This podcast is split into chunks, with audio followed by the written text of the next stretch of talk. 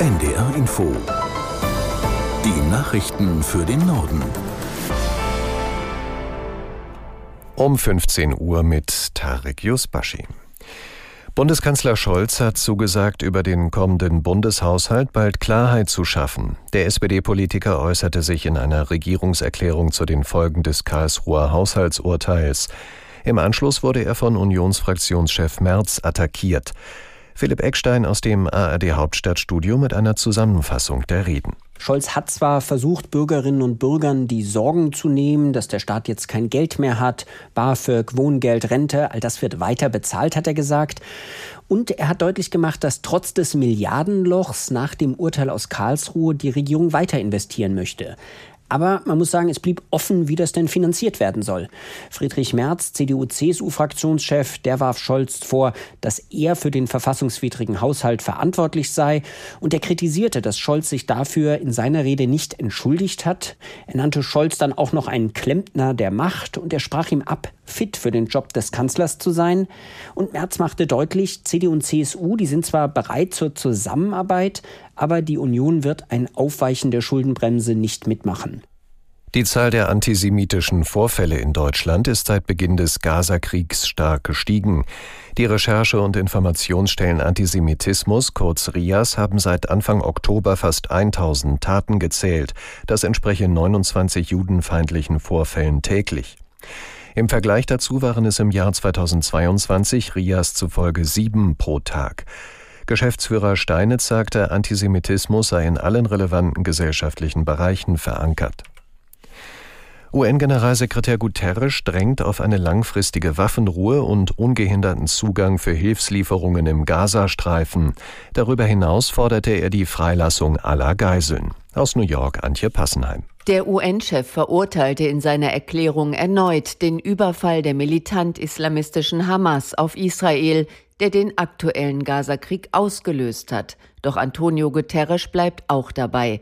Der Angriff könne nicht die kollektive Bestrafung des palästinensischen Volkes rechtfertigen. Für ähnliche Äußerungen war der Generalsekretär in den vergangenen Wochen scharf von israelischen Diplomaten kritisiert worden. Israels UN-Botschafter Gilad Erdan hatte sogar seinen Rücktritt deswegen gefordert. Mehr Hitzewellen, trockene Böden, Waldsterben.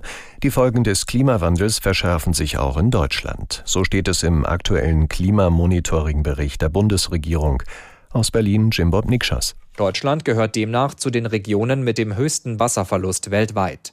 Auch der Zustand der Wälder hat sich laut dem Bericht deutlich verschlechtert durch anhaltende Trockenheit und Schädlingsbefall.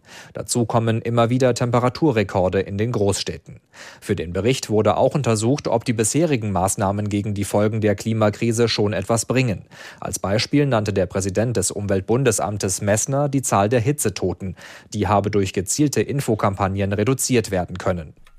Eine internationale Ermittlergruppe hat bei Razzien in der Ukraine den mutmaßlichen Anführer eines Hackernetzwerks festgenommen. Wie die europäische Polizeibehörde Europol mitteilte, wird dem 32 Jahre alten Mann und 4 weiteren Tatverdächtigen vorgeworfen, mit sogenannter Ransomware hohe Millionenbeträge erpresst zu haben.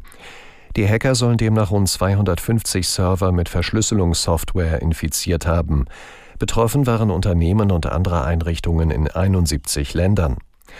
Europol sprach von einem beispiellosen Einsatz, bei dem die ukrainische Polizei von mehr als 20 Ermittlern aus Deutschland, Frankreich, Norwegen und den USA unterstützt wurde. Der Prozess gegen den jüdischen Sänger Gil Ofarim ist überraschend beendet. Ofarim hat in dem gegen ihn laufenden Verleumdungsprozess ein Geständnis abgelegt. Aus der NDR-Nachrichtenredaktion Peter Eichenberg. Ofarim hat heute zugegeben, dass es keinen antisemitischen Vorfall gegeben hat. Das Verfahren wurde gegen Zahlung von 10.000 € eingestellt. Der jüdische Sänger hatte vor 2 Jahren behauptet, dass ein Manager eines Hotels in Leipzig ihn wegen seines Glaubens beleidigt habe. Heute hat er dann eingeräumt, dass das nicht stimmt. Er wolle sich bei dem Mann, der im Prozess als Nebenkläger aufgetreten ist, entschuldigen, so Ofarim. Das Video, das er nach dem angeblichen Vorfall gemacht hat, habe er außerdem gelöscht. Das waren die Nachrichten.